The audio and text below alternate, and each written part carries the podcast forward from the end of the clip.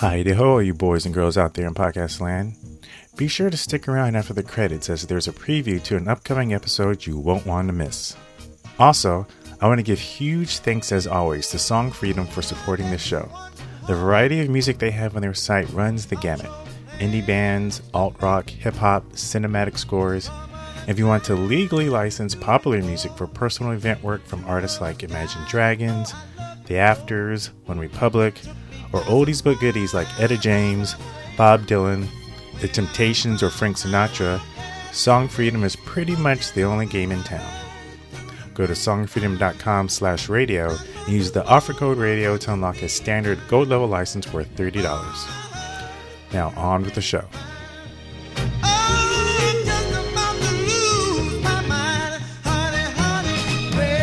Welcome to another episode of Radio Film School's A Filmmaker's Journey, the main series of the show. Each season will follow one primary topic, and this season we're looking at finding your voice as an artist and developing a signature style. Enjoy. You're listening to Dare Dreamer FM, the sound of creative expression.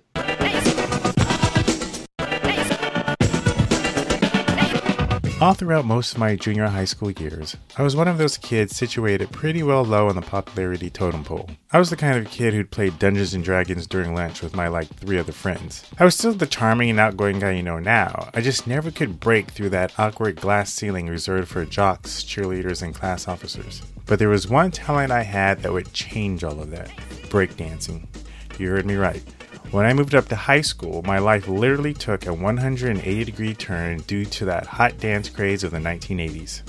Movies like Beat Street and Breakin' were huge at the box office, and I just happened to be pretty darn good at it. I can honestly say that it changed the direction of my life. It was a Friday morning, the day of the annual high school talent show. My buddy Chris Spencer and I brought the house down with our self choreographed routine to Midnight Star's Freakazoids. Freakazoids was one of those songs that when it came on during a high school dance, everyone would freak out, no pun intended, and go crazy. So on the morning of the talent show, and that opening line came on, and we moonwalked onto that stage, the high school audience went ape. Freakazoids, robots, please report to the dance floor. I was a star. C-O-I-D-S, Freakazoid, C-O-I-D-S, C-O-I-D-S,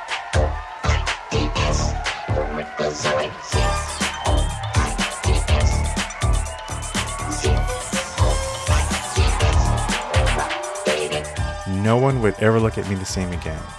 Actually, people saw me for the first time. In the immortal words of another Dawson, Jack Dawson to be exact,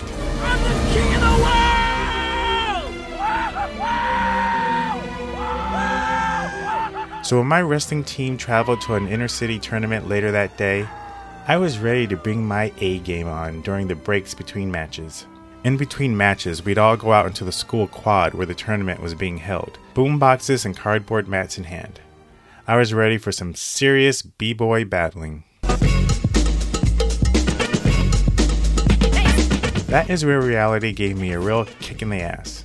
You see, I attended a high school in the suburbs of Los Angeles that at the time was, how shall we say, rather um, white. So, while the ability to do four or five revolutions spinning on my back at my high school was enough to garner a standing ovation, once I went out against b-boys from more, um, shall we say, culturally diverse environments, I saw what real breakdancing was. My abilities paled in comparison to the dudes I saw at the wrestling tournament that day. Coin drops, windmills, head spins, these cats were the real deal. I was just a squirrel trying to get a nut. I had to face the truth. I was just a mediocre breakdancer at best.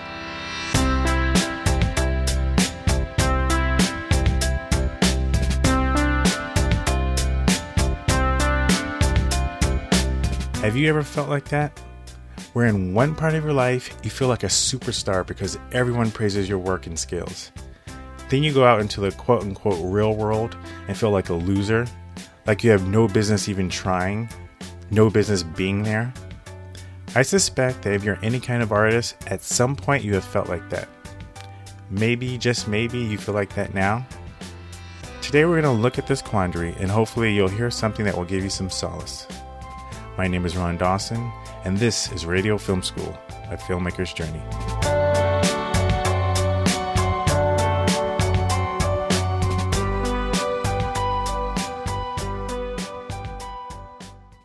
How well are you trained in music? I know a little. I, I studied it in my youth. Where? Here in Vienna. Ah, then you must know this.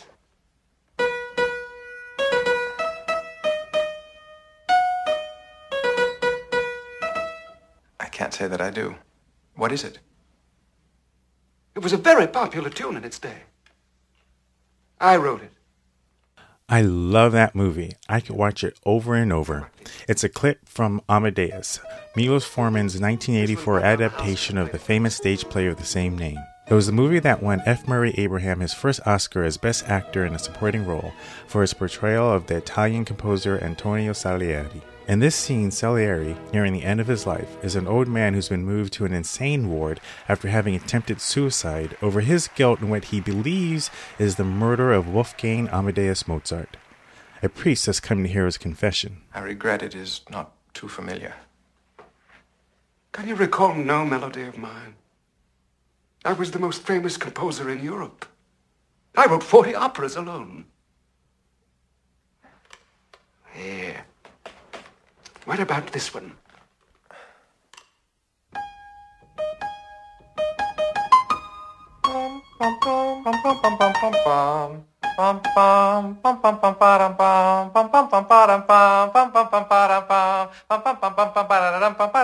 Yes, I know that.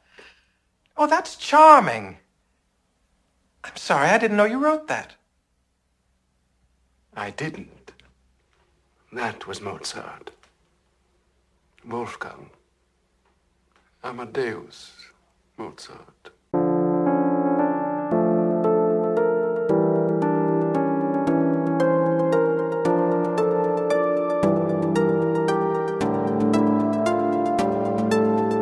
The movie is funny and poignant as it delves into Salieri's life as the court composer for Vienna and a contemporary of the aforementioned genius. Before the appearance of the young, crass, and irreverent Mozart, Salieri was king of the world. He was the man, the most revered and respected composer in the land. But once he heard Mozart's music and witnessed firsthand his sheer talent, Salieri was wounded to the core of his soul. He had a self actualization that he was nothing, and his art paled in comparison to that young, vile, but empirically brilliant Mozart. Salieri actually curses God, blaming him for putting this desire in his heart but not giving him the talent to match.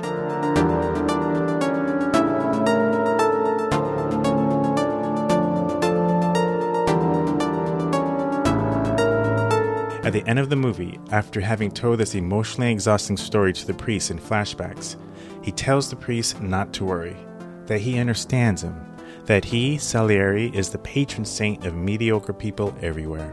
As a filmmaker, I have definitely felt like Salieri, too frequently comparing myself to other Mozarts and feeling profoundly mediocre.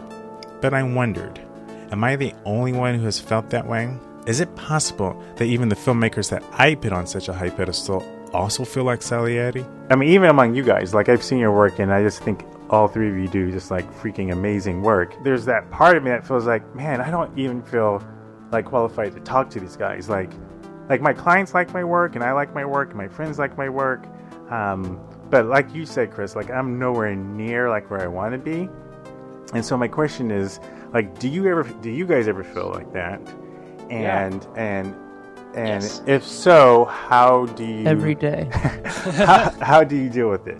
Um, okay, I'll start. That's Chris Finner. Last summer, I spoke via Skype with Chris and two other filmmakers from Atlanta who all do amazing work. You may remember Chris from the very first Short Ends episode stating that he didn't feel like he could justify even calling himself a filmmaker.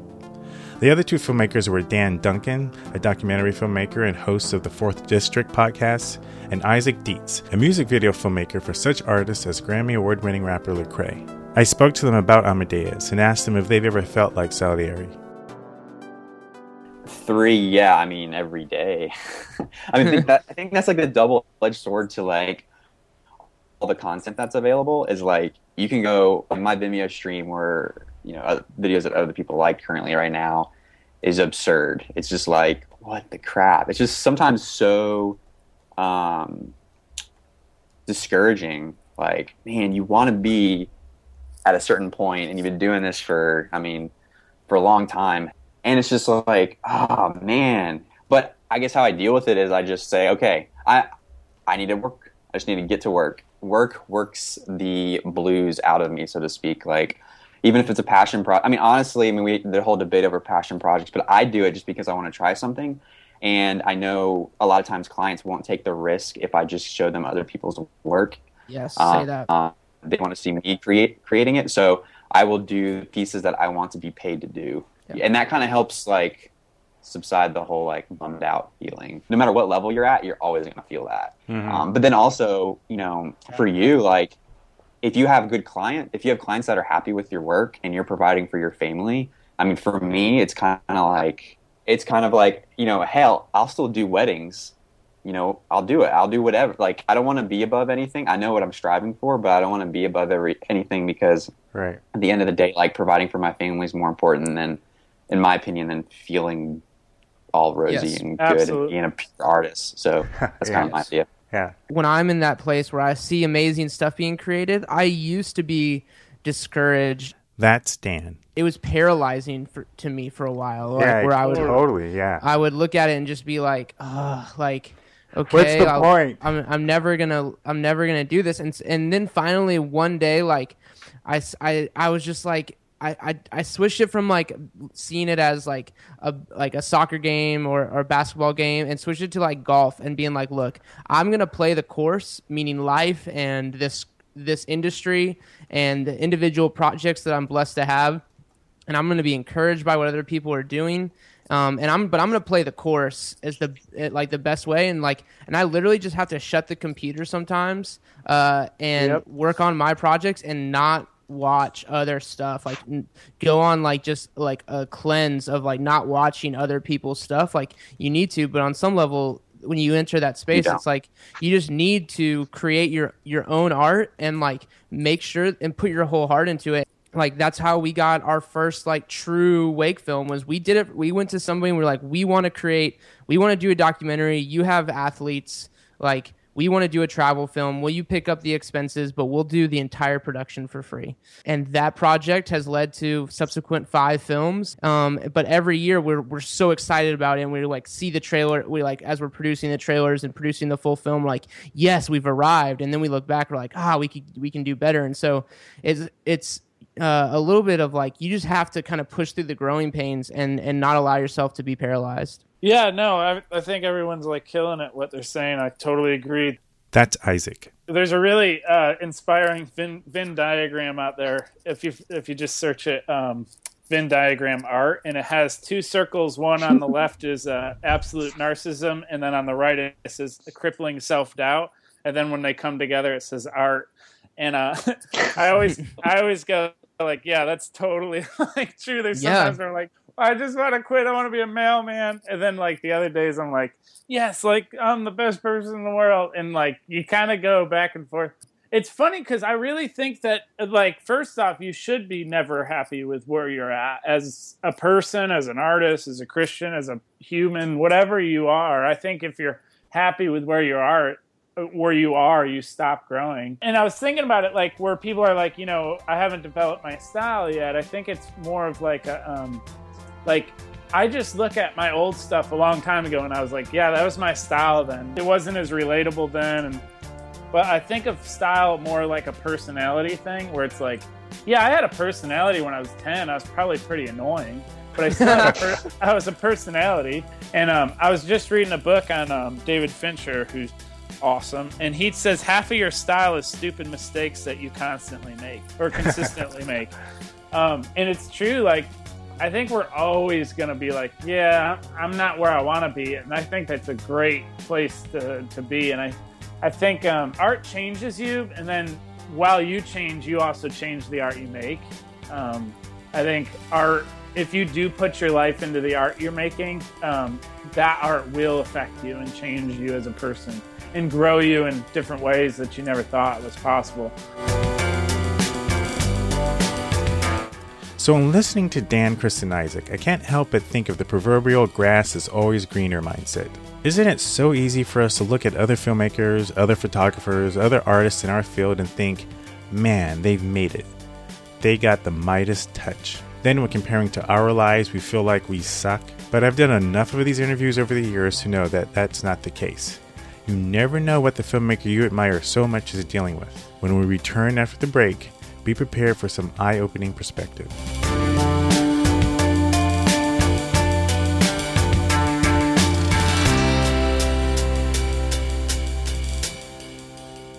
Please listen carefully. When I first launched this podcast, I promised you that these sponsor segments would be educational and or entertaining. And to be honest, I don't think I've done a great job living up to that promise. Well, it's time to make amends. Since Song Freedom is a sponsor, it only makes sense that any educational aspect be related to music. So, over the next few episodes of the main show, I want to share some tips on picking music for your productions. Now, the skill level of my listeners is a wide range, so apologies in advance if for some of you this sounds basic. But my first tip in picking music for your productions is tie the music to your story. Let me explain. Think about what a feature film or television show composer does when making a score.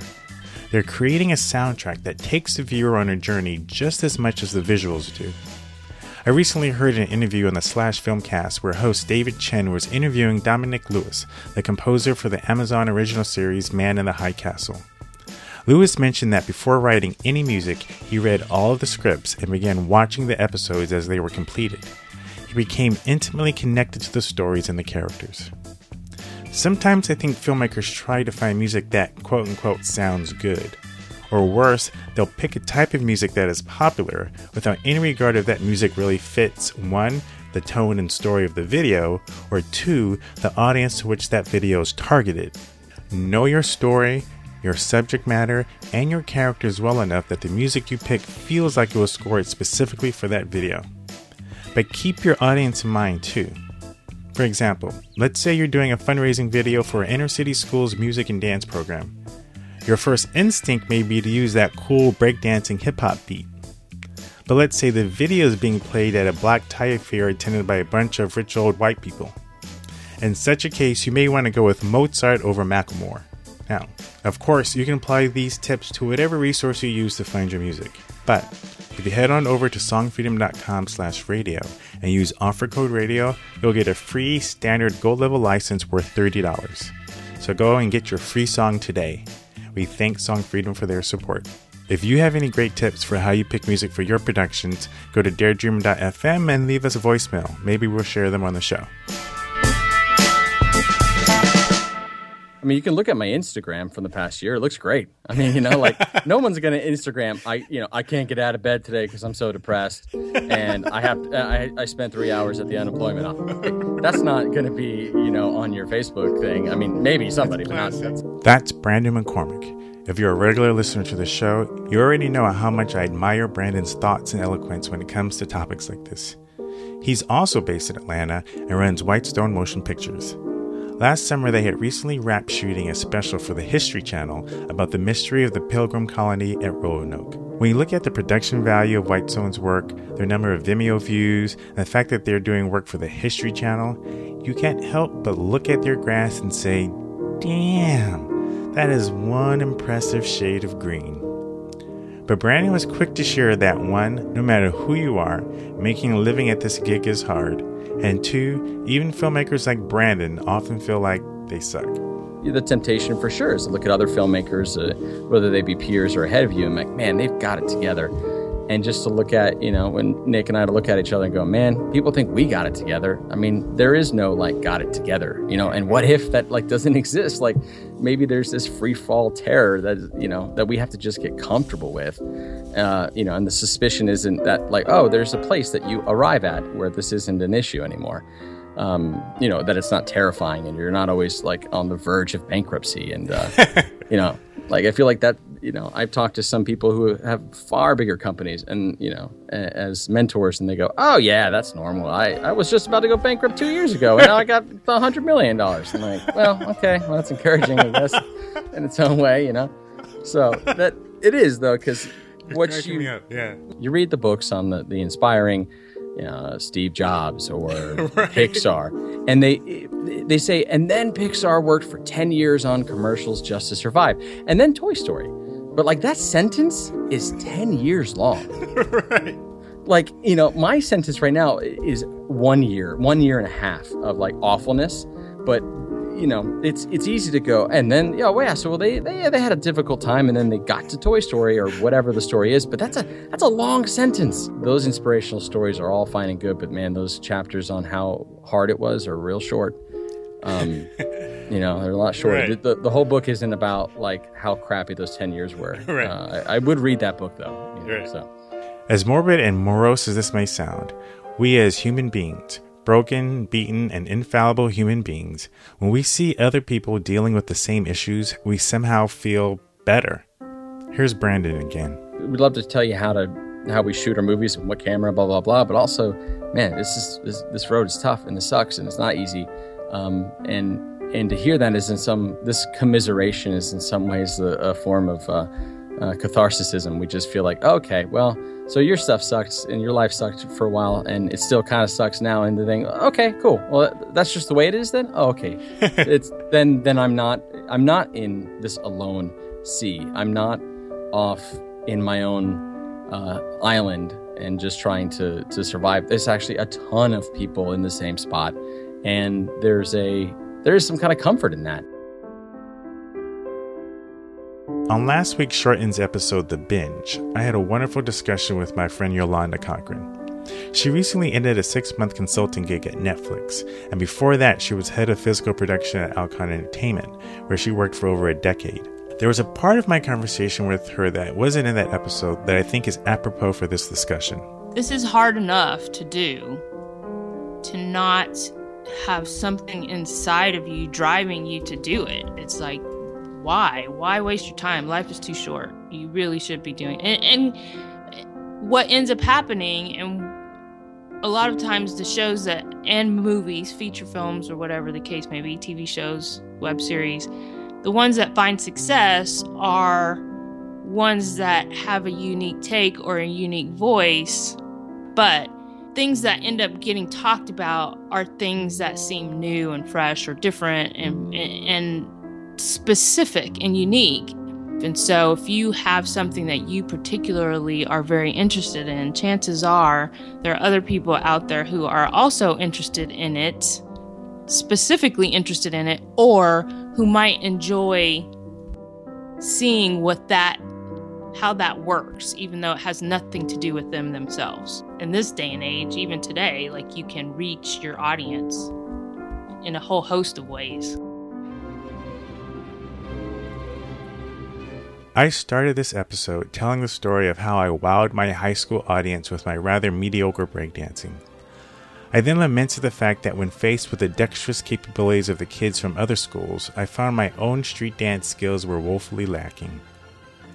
But ironically enough, the secret and the answer to my predicament, to our predicament as artists, that is, this overwhelming feeling of mediocrity in the face of others whose work we deem so much more superior to ours, the secret lies in that high school auditorium and was conveniently echoed here by Yolanda. I had an audience for my dancing, an audience that thoroughly enjoyed my dancing and the style I brought to the stage. They weren't concerned with whether or not I could do a coin drop or a windmill. They didn't care that I could only make five revolutions on my back as opposed to 15. They loved my performance. They appreciated my skill. The only one who had a problem with my dancing was me. May you find the fortitude to realize that there is an audience for your work, and comparing yourself to others will only lead to disillusionment and despair. Now, I'm not saying you're going to go slit your throat or anything, but you will dramatically diminish your enjoyment and fulfillment of your craft. And worse, you may deprive an audience out there who needs to hear what you have to say or see what you have to show. So, all my fellow filmmaking freakazoids, please report to the dance floor.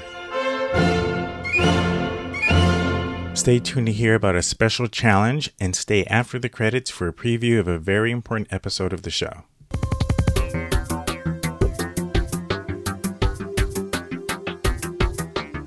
Radio Film School is a production of Daredreamer FM. This episode is produced and written by me with production help from Chris Husledge.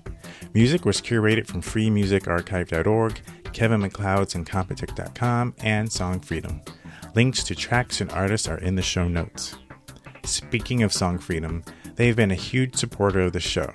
Be sure to go to songfreedom.com slash radio and use that offer code radio to unlock a standard Go Level license worth $30.